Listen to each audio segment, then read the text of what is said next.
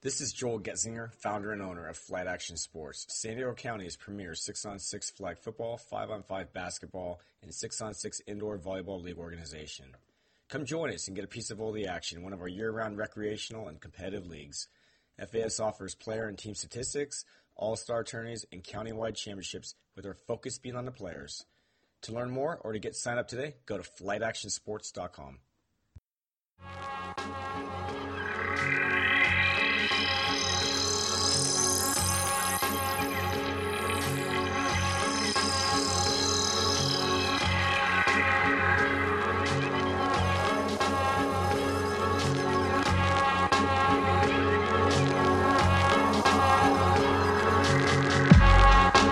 the world go round. I wonder who they write them checks to.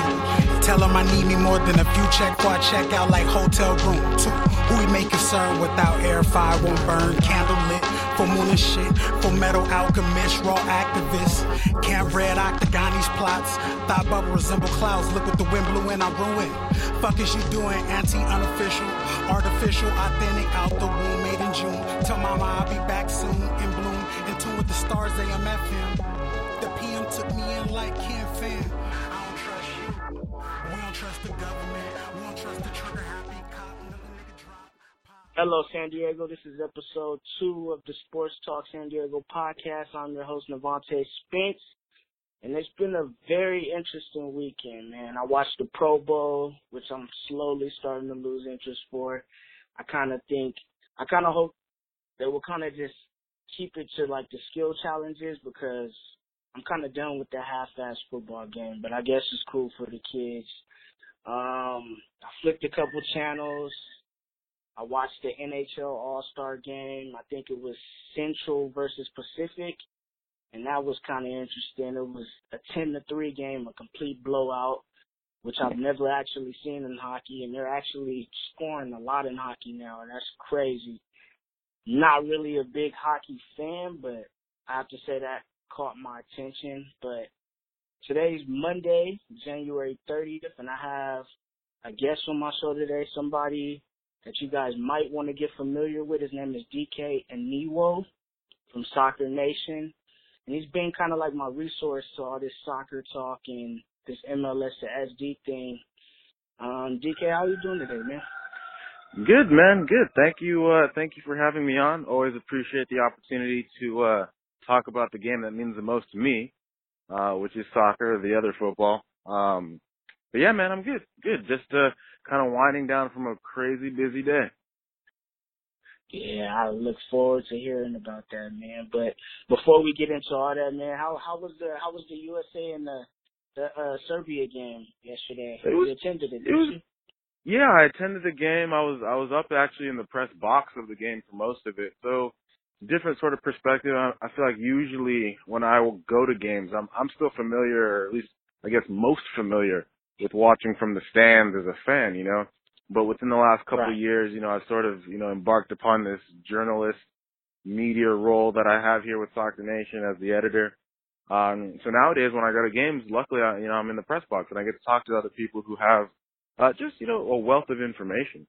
So for me, even though the results on the field, I mean, the game finished zero zero, right? And you know, in soccer, you can have ties. Some sometimes a, a tie is like the worst thing in the world. Sometimes you can see the best game in the world that finishes in a nil nil or is or a one one or a five five draw. You know, but yesterday's zero zero tie was was for me not the most exciting. Uh, the game itself was what they call a January camp friendly. And, and typically the way that, uh, soccer works is you have club teams and you have countries, you know, what they call club versus country. They don't typically play against each Right. other, but you know, the, those are like the two silos. You know, you typically have, you know, the club, like an example of a soccer club would be like Barcelona, Manchester United, you know, Bayern Munich, all these teams that you hear about, you know, the types of people like, you know, Real Madrid, Cristiano, you know, Ronaldo plays for Real Madrid. Obviously, we're all very familiar Right. with with those big teams. But then at the same time, you have the whole international component. You know, soccer is kind of like the world's most popular game. So, uh, basically, in every country that uh that that the game is organized in, uh, they all have some kind of national team. And typically what happens is FIFA, the governing body, I mean, I know it's a video game, it's the name of the video game that everyone plays, but it's also like the governing body of uh, of soccer itself, they designate, I guess, basically the, the calendar for any given year. So typically they have Okay. certain dates of a calendar that are available for international games, like countries playing against other countries. And they have other dates of the year where it's like regular season and it's clubs, you know, playing against other clubs. Um, for whatever reason, in this country, the United States, Major League Soccer, which is our kind of top tier professional league, we don't always adhere to the regular FIFA calendar. Like for, I guess the, the average club team plays a regular season that runs from like August through to like May. And Hmm. instead of doing that calendar here in the United States, we, we basically run our schedule from March through to like October, November, playoffs in November, and then like usually the, the playoff final is like that first week of December. So, Hmm. um, for us and the game, and I'm only giving all this context because the, the game yesterday, part of the reason that it wasn't that great of a game was that all the players who played in it from Major League Soccer, uh, they have been in the off season for their last, you know, two, three months. They've kind of been, you know, relaxing, winding down, enjoying Hmm. their, their time, you know, kind of outside of the season. They're starting to build up for the season, which is why they have what Yeah. they call the January camp. But the January camp is, it's not in one of those dates that's just uh, designated as a competitive game. So, you know, the United States has players that are, you know, based in Germany or based in England or based in France or some of these other countries. But because their dates and their calendars are slightly different, we didn't get to pick basically our best squad, uh, for this game. we Mm, picked Okay. we we picked basically the MLS All Star. I mean, you could call them the like the American MLS All Stars, basically who played yesterday. And there's some very good players. Obviously, I mean. Jozy Altidore, Michael Bradley, uh, Jermaine Jones. These are some of the names who, even in our you know strongest starting eleven, would probably be there or thereabouts. I mean, Michael Bradley is the captain. You know, he's starting every day, regardless. Yeah. But there are other players that we have, you know, who play in the Premier League or who play in, you know, the German Bundesliga who, you know, honestly are just more competitive than some of the other players that we had at our disposal yesterday. So long story short, see. yeah, the game, the game itself was not the best game I've ever seen. But knowing that, first of all, it's kind of like our B team. And secondly, it's our B team who's been like on vacation for the last, you know, two months up until the last couple of weeks when they just got back into training camp knowing that these guys are still getting fit, they're basically still in preseason mode. You know, I can kind of understand why playing against a Serbian team, which is also based out of, you know, players for them, uh, heavily domestic players, you know, Serbia, the Serbian league, honestly, I can't, I can't honestly say that I know anything about Serbian soccer. I know nothing. You know, there's a couple players here and there who you might have heard of, you know, uh, Nemanja Matic from Chelsea is Serbian. Branislav Ivanovic from Chelsea is Serbian. Uh, but neither of those guys played for, for Serbia yesterday because for them it was still kind of like their B team, their C team. A lot of young guys, Yeah. um, were out there for Serbia scrapping and trying to basically make a name for themselves. Um, and I believe that they're in, they're in the off season for their league as well. So it was, it, for, for the sake of the game being here in San Diego, it was dope. It was cool, like I said, to be able to, um, kind of go not just watch the games from the press box, but you know the press conferences before and after the games are always interesting. Having the opportunity to talk to a couple of different players uh, was interesting, and I think part of the reason that so many people were so excited about the game here yesterday was because of this whole MLS to San Diego uh, concept. You know, we're kind of lined up now as a potential expansion city, and the uh, the commissioner from the league was in town to watch the game yesterday uh, the president of the United States Soccer Federation was in town.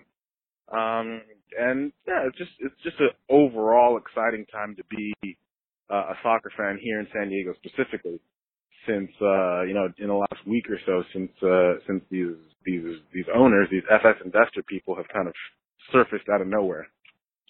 Yeah. how do you how do you feel about the overall attendance of the game? Overall attendance, I mean, so the the stadium itself, Qualcomm seats what sixty eight, almost seventy thousand people, and we brought we brought Yeah, in twenty. So yeah, so so in a stadium the size of Qualcomm, the number twenty thousand seems pretty pretty pitiful. Honestly, it do, it doesn't sound great. It didn't look great from where I was sitting. I heard that on TV it looked okay, but still not great. Um, Yeah. but historically, like I was saying, because the January friendlies, and this is something that they do every year. Every year we always do the same kind of preseason camp for the national team with the kind of MLS All Stars that are American, right?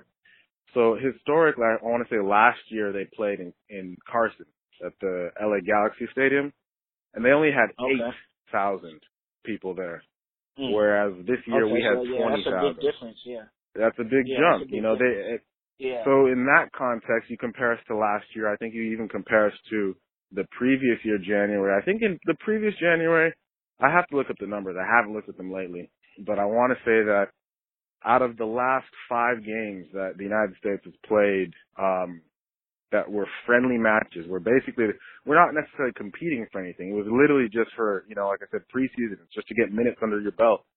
Um, I think this game yesterday had one of the highest attendances of like the last five non-competitive games that we played here in the States. So that's, that's Mhm. encouraging, you know, um, particularly also in the context of, you know, most major league stadiums. I think a big part of the reason that the attendance itself was kind of even looked at at all was that, you know, people are looking at San Diego and saying, okay, if Major League Soccer expands into San Diego, are there even soccer fans on the ground who are going to go to any of the games, you know? And I think that's where Right.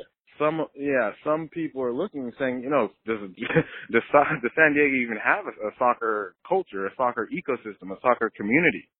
And I think, you know, Right. showing that there were 20,000 people there was solid because, you know, most MLS stadiums are, you know, between 20 and 30,000 seats. So I guess the logic is that if we can bring 20,000 people to a game that literally means nothing, um, you know, could we bring 20,000 to a game that means a whole lot more if it's, you know, a competitive league game? Could we bring more than 20,000, exactly. you know? And I think, I think, Yeah. you know, seeing 20,000 for a game that, like I said, in the grand scheme of things is not that big a deal. Yeah, it, it's encouraging because I think that with a game that matters, maybe in a nice new stadium, uh, with some marquee players, I think that yeah, things would be different. Yeah, definitely with like a like you would call it an A team from both sides would probably have been Yeah. way more people. Yeah, and I I think even even if even if it was still B teams, but they were playing for something that mattered, you know, I think that it's kind of hard to to to explain sometimes. But yesterday was essentially it was a scrimmage, you know, it was a scrimmage that people Right. went and paid to go watch, you know.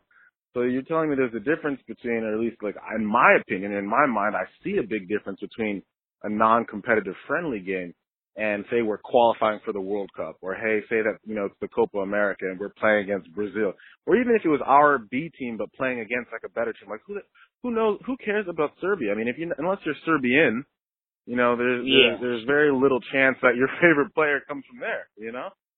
So, but if Right, you put us up against a Brazil, or you put us up against Mexico, you put us up against even Germany or the Netherlands, you know, some of these other countries that are a little more glamorous, and there probably still would have been more people coming out for that too. Yeah, yeah. I see, I see. So you so you don't think so you're not so you don't think the overall attendance would affect the the the Mission Valley Stadium application at all?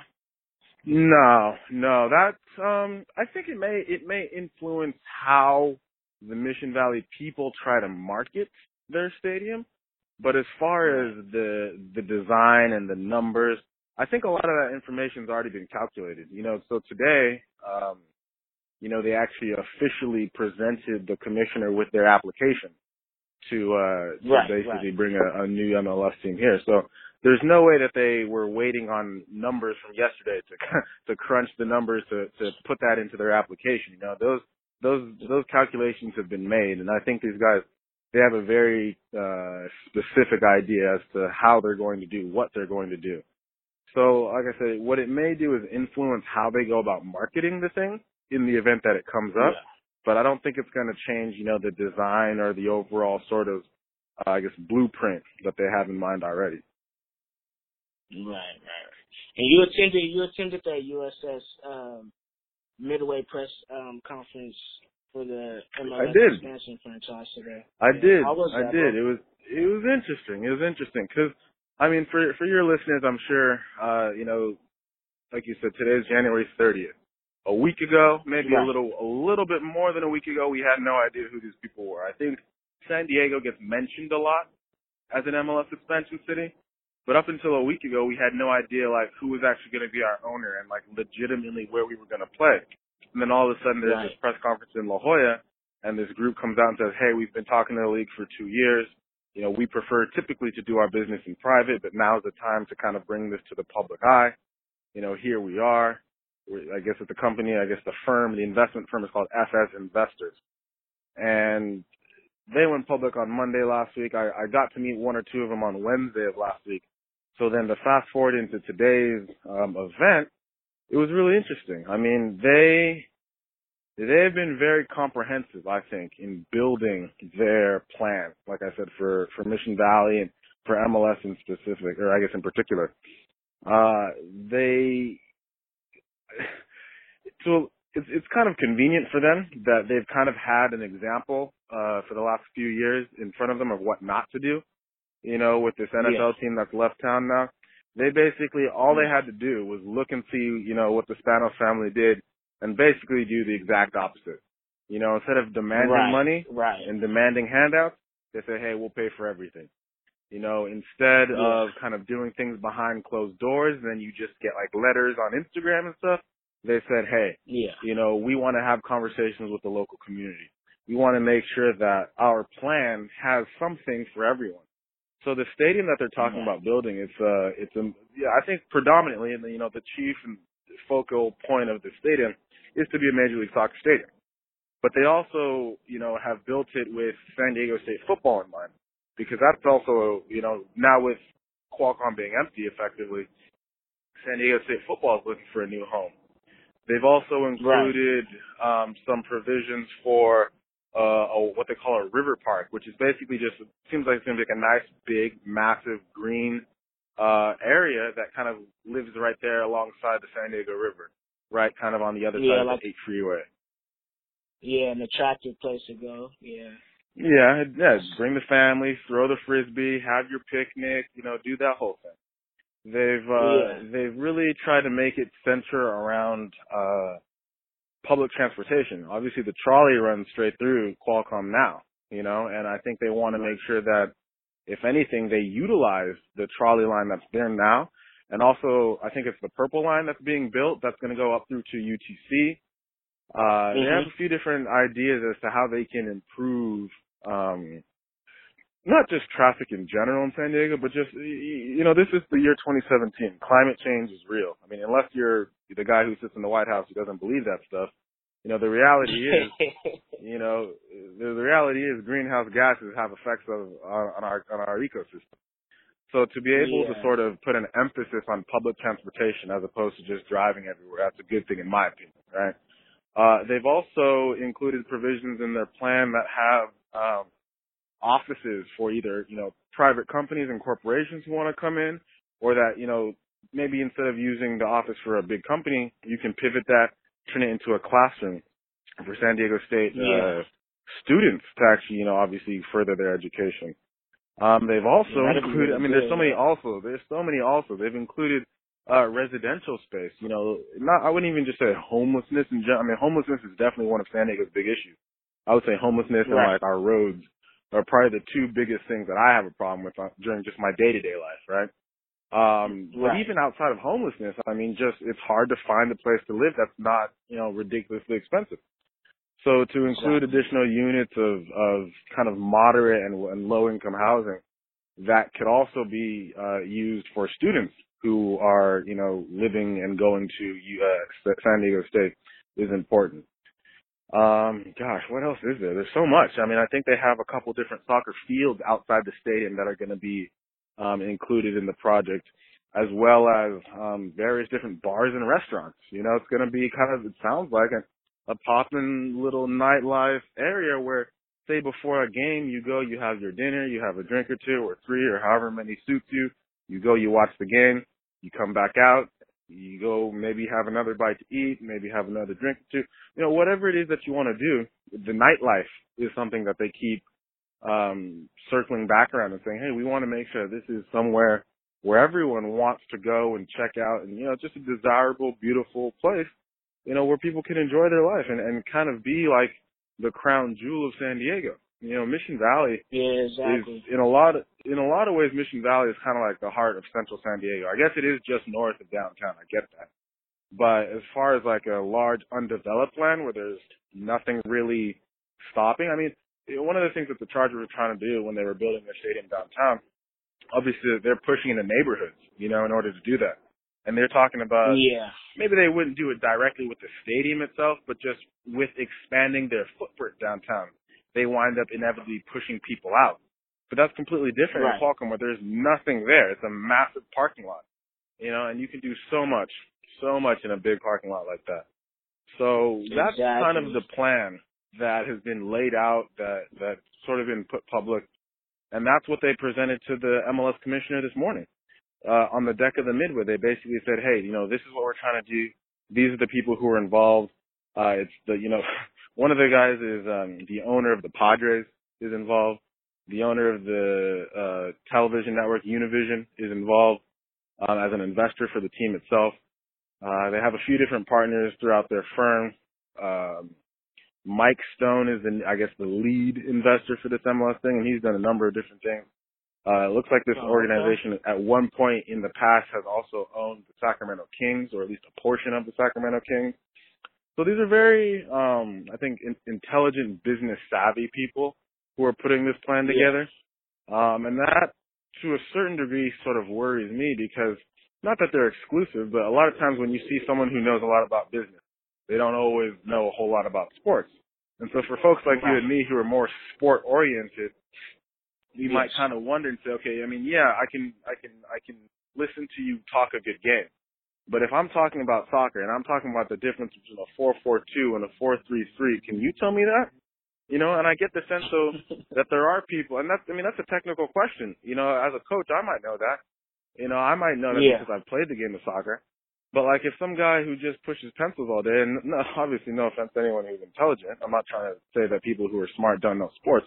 Some of the smartest people in the world work in sports because there's quite a bit of money in sports.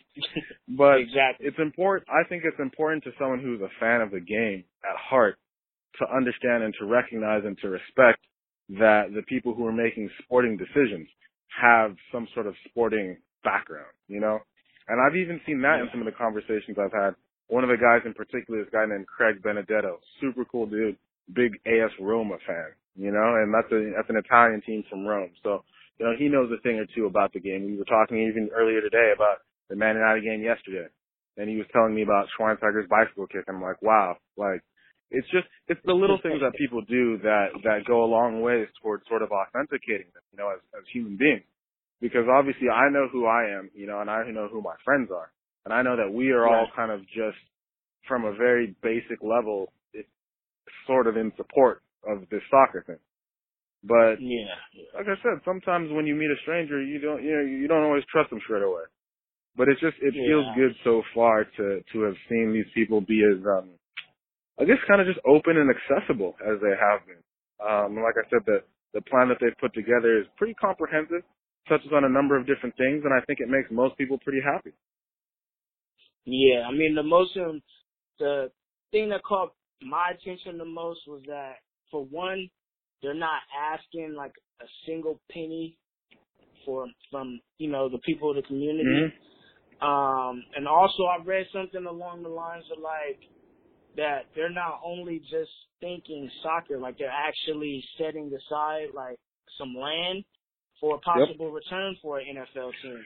And I think yeah. a lot of people, I think a lot of people a lot of people should actually really take notice to this because they're actually thinking of bringing back, like they're actually thinking of the NFL team. Like they're not just thinking Absolutely. of soccer. And I think, well, yeah, I think a lot.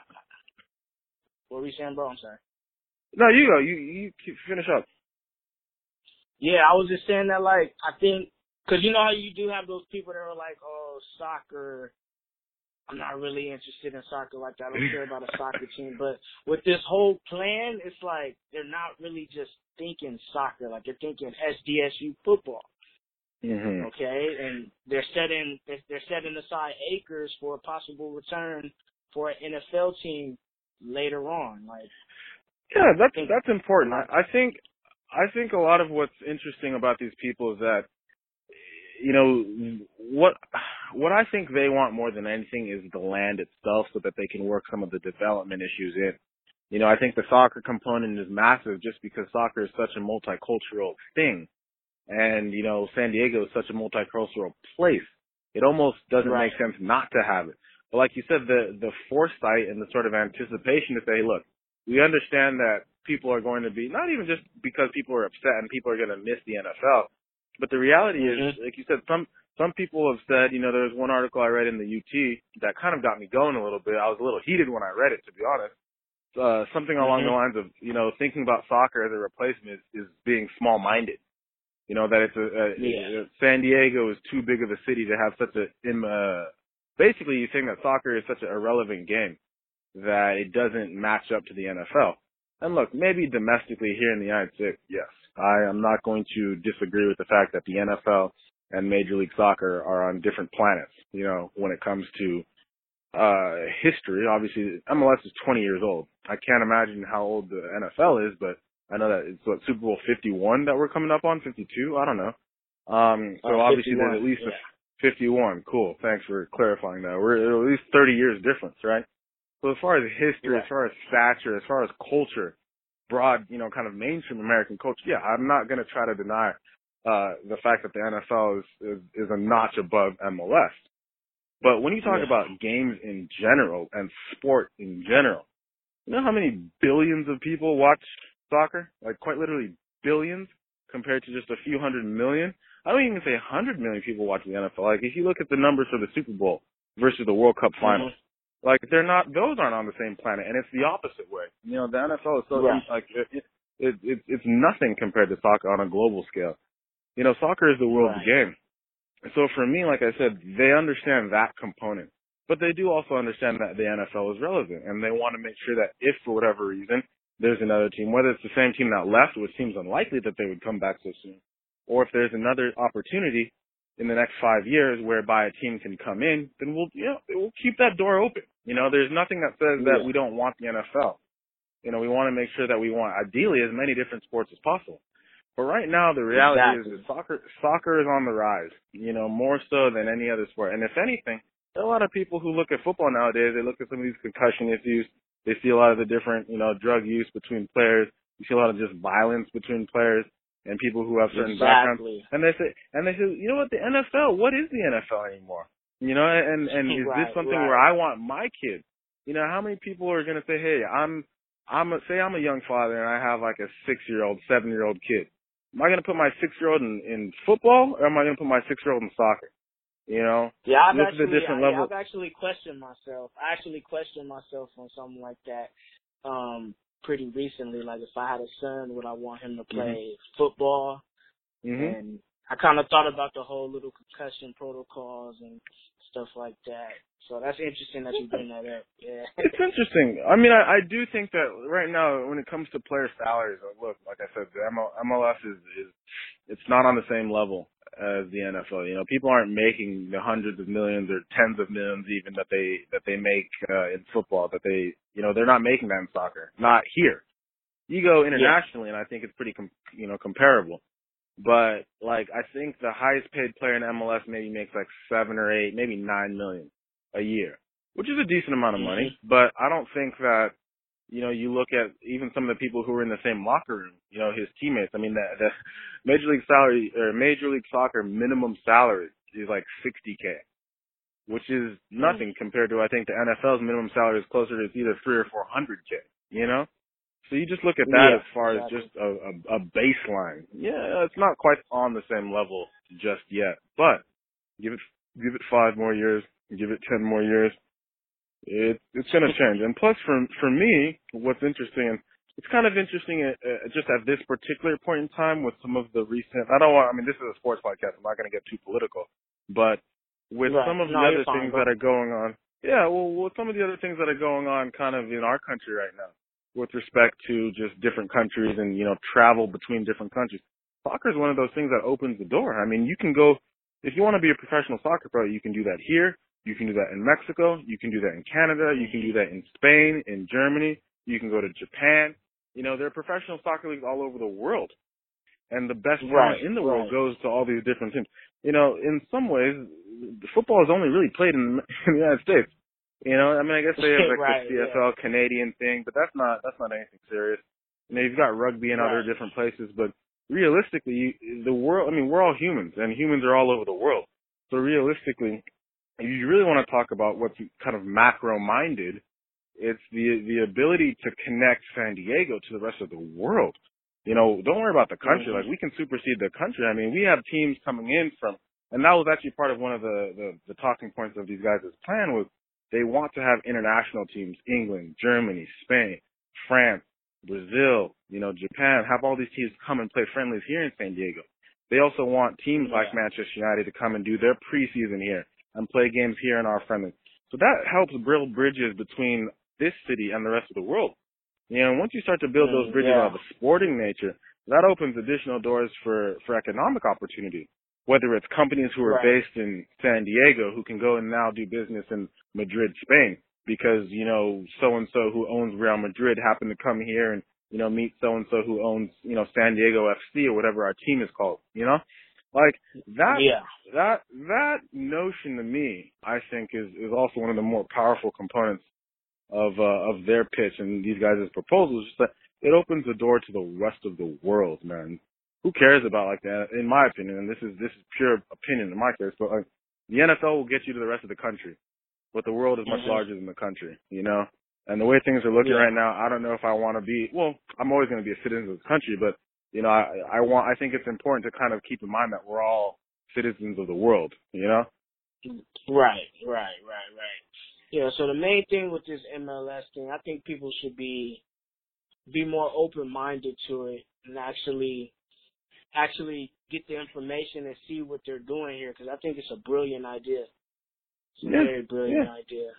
It's Yeah. fascinating. It's fascinating. And and part of the thing that's interesting is that unfortunately for us to a certain degree, San Diego is not the only city that looks at the MLS and says, Hey, you know, we want that. There are a few different other cities that are all kind of trying to to expand into MLS. And um Right. from what I gather there there are basically five five slots in the league. Right now the league has twenty two teams that are gonna play the twenty seventeen season, right? Um Mhm. and they've already sort of agreed that they're going to uh, expand to the number of 28 teams. The 23rd Okay. team has been decided. Yeah, they're going to start playing next year in LA. Uh, the 24th team should be in Miami. I think they still have a few things to work through, but they're basically, you know, four, maybe five, depending on how Miami goes, uh, different slots to expand, uh, the league into. But there's like 10 or 11 different cities around the country who are all interested. You know, Sacramento, Cincinnati, Detroit, Tampa Bay, you know, Charlotte, North Carolina. Like there's a couple different other spots around the country that are all kind of looking at the same thing that we're looking at. The upside though for us, I don't think I've seen as comprehensive of a plan from any of these other cities except for Sacramento. I, I have to give respect to Sacramento. They have been doing this thing a little bit longer than we have. I mean, our bid just came to life last week. Sacramento's been Mm. basically ready for MLS for the last two or three years. They have a team already that plays at the equivalent of the D League level. You know, they they have a fan base, they have a stadium already, they have everything that they need to basically turn and play in the MLS next week if they wanted to. Um, Oh, so credit to Sacramento, they're ready. And I would think that Sacramento is one of those five teams. No, I mean Sacramento. Like I said, I think we were kind of talking earlier, and Sacramento's not a, a a very kind of dynamic or sexy place. You know, when you say, "Hey, I want to go on vacation," Right. where do I want to go? And not not very many people say, "I want to go on vacation to Sacramento," but you know, Yeah, yeah. soccer exists there, and and the soccer business that they've put together there uh, is is quite strong. I think some of the owners from the Kings and also the San Francisco 49ers are involved in the Sacramento MLS team. So no, they know what they're doing. They know how to handle it. But you know, teams like Yeah. San Antonio, you know, I think even maybe Austin, Texas is looking at a at, at a bid perhaps. Like there's a lot of other cities around the country who kind of look and see what we're doing uh here in San Diego and say, "Oh man, I, we kind of wish we were as ready as they are." Because for us, all we need to do basically as far as this thing actually becoming real, um they basically the the FS investors they're trying to um uh, gather a few signatures for what they want to call a, a citizens initiative They basically a big Okay. part of their plan, the, the crucial, the most crucial part of their plan actually, uh, is that they plan to buy the land from the city. Now, right now, the city of San Diego owns Qualcomm, the property underneath there. Um, Right. and basically, what these guys want to do is buy the land and then do a few things to it, including, you know, this new stadium that we've been talking about.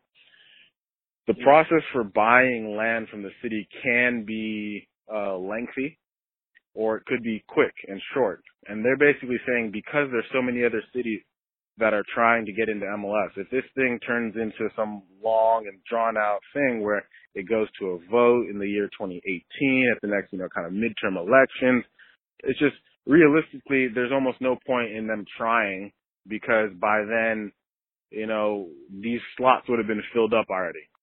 So they're basically saying Right. that we want the city to agree to sell us the land without, you know, a public vote. And the way that they can do that, the, I mean, I guess the, the legal means for them to do that officially and, and, you know, not illegally is to basically gather signatures from people who live in the city of San Diego. So the next Mm, phase of their plan, and I guess basically the, the action item for, you know, those of us who live here that we can do, um, is basically to, to stay tuned. I think they should be making a few announcements in the next few days about where you can go and find a petition to sign. You basically just need to sign up as long as you're a registered voter in the city of San Diego. You go, you sign up. They need a hun. They say they want 120,000 signatures by June, which seems like a lot Mm.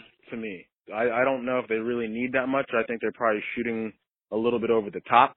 That way they can just make Yeah. sure that they. I mean, because here's the thing: if you if you aim at the bottom and you somehow miss, then you're screwed. But if you aim a little bit high and okay, you land where you need to be, then you're you're good. So they say the number 120,000 signatures by June, and that number basically, once they hit a certain number, it will kind of what they call compel the city council to vote as to whether or not they want to sell this land to these people. So that's the only, yeah, I guess that's the only thing that's still up in the air. That's the only thing that's not really concrete, done and dusted. But, you know, we have, you know, four or five months to kind of make that happen. And I think Yeah. that it's doable. Obviously, I mean, I know people like myself will be very involved in, in trying to gather signatures. I apologize in advance if you start to see some propaganda coming out from me. You know, it, it's gonna happen. I'm sure. I'm sure it's gonna happen. Um, yeah. you know, I but mean, we gotta, you know, I'm, we gotta get to. That, no, I was gonna say we gotta get together and get this thing going. We gotta get as many people behind this thing as possible before the idea is out the window, man. Yeah, exactly. Because it's the thing. I mean, time is of the essence, you know, and and no, nothing ever lasts forever. Even opportunity, opportunities like this definitely won't last forever. Because, you know, say for example, like I said, if this thing goes to a vote, or if someone else comes up with a different plan that winds up kind of just, you know, breaking down the unity that we're trying to build around this, eh, it might we Mhm. might have some challenges. But at this point, Yeah. a week into the thing, I, I still have not heard anyone say uh, that this isn't a good idea. I haven't heard anyone say that um, it won't work. I haven't seen or talked to very many people who don't seem very excited about it. You know, they very much do Mm. need to get these signatures. They they need to make the politicians in city council feel comfortable in voting for this thing without an election. Um, you know, obviously anytime a politician votes, that's basically that's their record, you know. That's their that's their voting record. Uh and, and Yeah. politicians are, are realistically kind of held they're held to, you know, either I don't know, it's either a risk or a reward. You know, and I think that the the wording that the guy used who I was talking to is, you know, that he wants to make sure that it instead of being a risk, a political risk for these guys to vote, and gals I should say, to vote to to sell the thing, they want to make it a political reward because if they do get this thing passed and if they do uh wind up developing the property the way that they're talking about, this is going to be the best thing that ever could have happened for San Diego, you know? Mm, Yeah, I mean, from you, from a couple of the sources that I read from online, like, I'm excited about the thing, man. I mean, I'm I'm excited that it's a possibility that I'll be able to follow a soccer team from the beginning and Yeah. actually learn because, as you know, like, I'm a good year and a half into this whole soccer thing, and Mhm. it's got my it's got it's got my attention so far. So I'm like, excited that now it might be it's a possibility that it might be an MLS team in San Diego that I can follow from the beginning. So I'm Yeah. actually really stoked about it. I'm actually really I'm stoked, stoked. and I'm behind it 100. percent Yeah. Awesome. That I'm obviously I'm glad to hear that. You know, um, and one of the other cool things is we we talking about so much about MLS, which is you know Major League Soccer for men. But one of the other questions Right. that someone asked these guys was, "Hey, you know, there's a professional women's league too. Would you guys be interested or open to having a women's team? You know, once you kind of get everything sorted out." And they basically, you know, Mm. the way that the guy answered the question, he didn't say yes or no because I feel like people never really say yes or no. They ne- they never want to answer questions directly. But he said, um, out of the group of owners that they have, there are more owners with daughters than there are owners with sons. And actually, I think he said there are more daughters than sons in our group. So yes, is what he was saying. We would very much be open and, and willing and able to facilitate having a women's team here as well. You know, you look at the women's national team compared to the men's national team in this country, and our women's national team is actually significantly more successful than our men. So to have the Mm. ability, like you said, to have a team that works for both genders, you know, for everyone really, uh, is also Yeah. something that, that shouldn't be underestimated and shouldn't be ignored. I think it's really easy to get caught up in the hype about, you know, men's sports. But women's sports have a place in the world too, and I don't think it should be as a second fiddle. You know, unfortunately, that's- it, it kind of seems to be the way that it is. But you know, for me, I was encouraged when when he kind of gave that answer with a smile on his face. Yeah, we've got more daughters than we've got sons. Right. Yeah. yeah, that'll be that'll be that'll be dope for them to have women's involved too. That'll be really really really ill, man. But um, as far as as far as, far as soccer in the city, is there any upcoming events that people should Hmm. be paying attention to? Yeah, I would say what's interesting is is so right now, and we kind of mentioned it before when we were talking. The San Diego Sockers are an indoor soccer team. They play five Right. five on five indoor. It's a different. I mean, for me, I'm I'm what they call traditionalist. You know, eleven aside outdoor soccer is is more my cup of tea than indoor.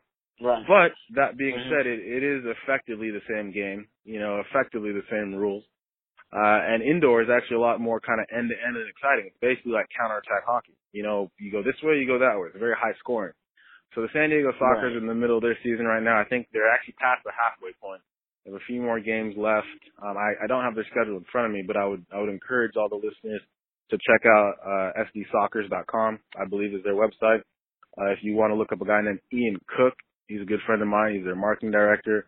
You know, he can definitely hook it up with you know a, you know group ticket package or whatever. Check that out.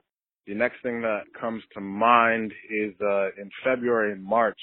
There are a couple local uh, outdoor teams that play in an amateur league called the NPSL, and one of them, uh, I think they they have some games coming up. February 11th, I believe, is their first preseason friendly.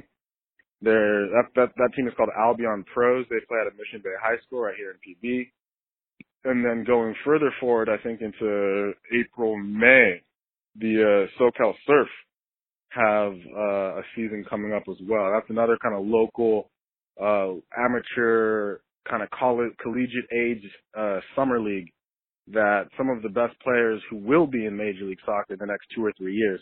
Basically, when you're in college, it's almost like your college season is good and cool, but the college off season is a lot of times where the PDL, uh, which is the league that SoCal Surf plays in, that's where they always encourage the best kind of, you know, D1 prospects to go play. So I would say keep an eye out for anything if you see SoCal Surf. They play up in Carlsbad, not too far from where I stay here in Point Loma. Um, Okay. those are the things that are that are kind of on the top of my head. I, I don't know too much else. I'd have to do some research, but between the Sockers, Albion, and uh, SoCal Surf, those are kind of the three teams that anyone who who is looking for some soccer in the meantime while we wait on this MLS gig, I would encourage the listeners to kind of get get get familiar with that because you know I think that it's important to get on board with the with the local I guess the support local movement. You know, you hear all this about shop local, you hear all this about drink local, you know, support local, whatever it is, whether it's your your businesses, your neighbors, you know, your sports, what have you. Um, that's something that I think is important. You know, it doesn't necessarily matter if you care about soccer or sports in general, but you know, if it's San Diego on the name, then you know, it, it kind of, you know, deserves, it's almost like your civic duty, you know? Yeah, exactly. And, and back to the San Diego Sockers, I was actually, I was actually able to experience the San Diego Sockers game with you. This is was true. Like last year? It was it like yeah, last year? What, I think it was, yeah, during the last season. Yeah, but it was actually, it was, I think it was about this time last year, January, February of last year is when he went to that game. Yeah, do you was, remember, do you remember, do you remember how many goals we saw? I honestly I can't remember, but I remember it was a it was it was it was exciting for me because I didn't even know we had an indoor professional soccer team like that. I didn't know we had that. Yeah. Yeah, yeah. So Then it it's it's that crazy. It, they're good though, and they're they're competitive. You know, I think I haven't looked at the standings, but I know they're competitive. They score a lot of goals. right. Yeah, that was Hmm. that was really exciting to see because that was my first time ever hearing about them. I was like, I actually want to, you know, I actually wanted to go experience that, and I remember hitting you up, and you was like, Yeah, I'm down. yep, that was, made it work. That was that was pretty fun. But yeah, for everything else, as far as the um, what was it, the MPSL? The um, N, yeah, the NPSL. Look, realistically, yeah, there, there's a lot of different acronyms. I just threw out all the information. Actually, is on my website. I, like I said, you know, part of the reason that I know so much is because, unfortunately slash fortunately, it's my job to know. I'm the editor of, a, of a soccer news website called SoccerNation.com. So for any and all questions, uh, soccer related, San Diego related, uh, Southern California related, I would suggest that the readers uh, check out the content that's there. You know, we have a podcast of our own that I'd like to get you on as a guest on some point. Uh, but yeah, we, we, we basically cover all the, all the different leagues and all the different teams. So, you know, just scope out the website, it's soccernation.com. And that's where you can learn everything you need to know about soccer. Okay, and if anybody wants to get in contact with you, how can they contact you, Dike? Oh gosh, I'm everywhere. But realistically, for me, probably I mean, I, try- I try to put myself everywhere. Uh, Twitter is probably the easiest way to find me. Uh, it's just my first name and my middle name. It's at D I K E N A T S A I. Dike Natsai is my name on Twitter. It's probably the easiest way. Or if you wanted to just shoot me an email, it's my first name, which is D I K E at soccerloco.com. That's uh, probably the best way to get a hold of me. There it is, you guys. Dike Anyiwo from Soccer Nation. Make sure you guys follow him on Twitter. Um, if you guys didn't catch his email or anything else like that, make sure you wind it back. But yeah, Dike, I appreciate you for letting me talk to you today, man. It was it's a really good conversation, man. I appreciate you. Yeah, yeah, man. Appreciate the opportunity to come on and you know talk to a slightly different uh, group of folks. Um, always, always, always, always, always appreciate the time. You know, I got a lot of love for you from way back to was it the fourteen ten days. Um, so I appreciate you uh, going out of your way to kind of you know give me this platform to talk about the things that I care about the most. Yeah, no problem, bro. It was mainly, mainly it was it was good for you know the people that are for you know football and then soccer. It was good for them to hear like my point of view and your point of view as well. You know what I mean? Yeah, yeah, it's important. I mean, just having conversations is important. Yeah, there's far too many people who have made up their mind for one reason or another, despite the fact that you know they've never really considered the the opposite side. So, yeah, if you have any questions or if you think I said anything that's wrong, by all means, let me know, and we can have a conversation about that. exactly, Dike. But yeah, thanks again, man. I appreciate you. I'll be keeping in touch with you, man, through everything. Always, man. Take care, man. You have a good one. Hi, this is Terrence Young, Vice President here at Dry Express. Our expertise is water damage restoration, and we focus on helping potential clients restore their unfortunate situation back to normal. For those that would like to learn more information, they can go to our website at www.sandiegodryexpress.com where they can learn useful information or they can call us at 888 379 3977. We're happy to help because customers are the key to our success and we achieve our goals one customer at a time.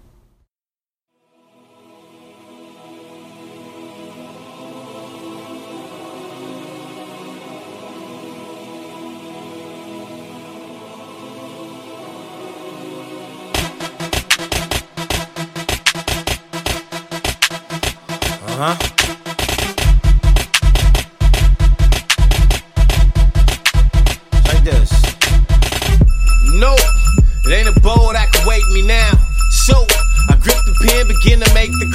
Provoke thunder. Throw a lightning bolt to flow, Dolomite, have prototype, gon' roll and wild. I'm the spoken word of derelict, spirit and bound. Down the block, around the shot, call us pack 40 cows. Henny by the gallon, by the grace of God, escape with amazing style, baby. Look what the 80s made. Hate me now, while I'm fifthing it. 5'11 slim, polo vintage spit. Not a pot to piss, cook soul with water, whip a pill. Dope synonyms, Dolo for the interim, on him, he rose in the nun, yeah, I really did. The melanated Billy the Kids, Bill Murray, real furry voice, one in the trench, part of my French. I don't hang around suckers for shit. Up your energy and life force, misfortune and trip, on course in the wind, course for the wind, Ain't no force in the. Uh-huh. Stand up, hands up, stand up, hands up. Two, three, stand up, hands up. Four, five, hands up, stand up. Six one nine. Uh-huh. Stand up, hands up. PCH. Uh-huh.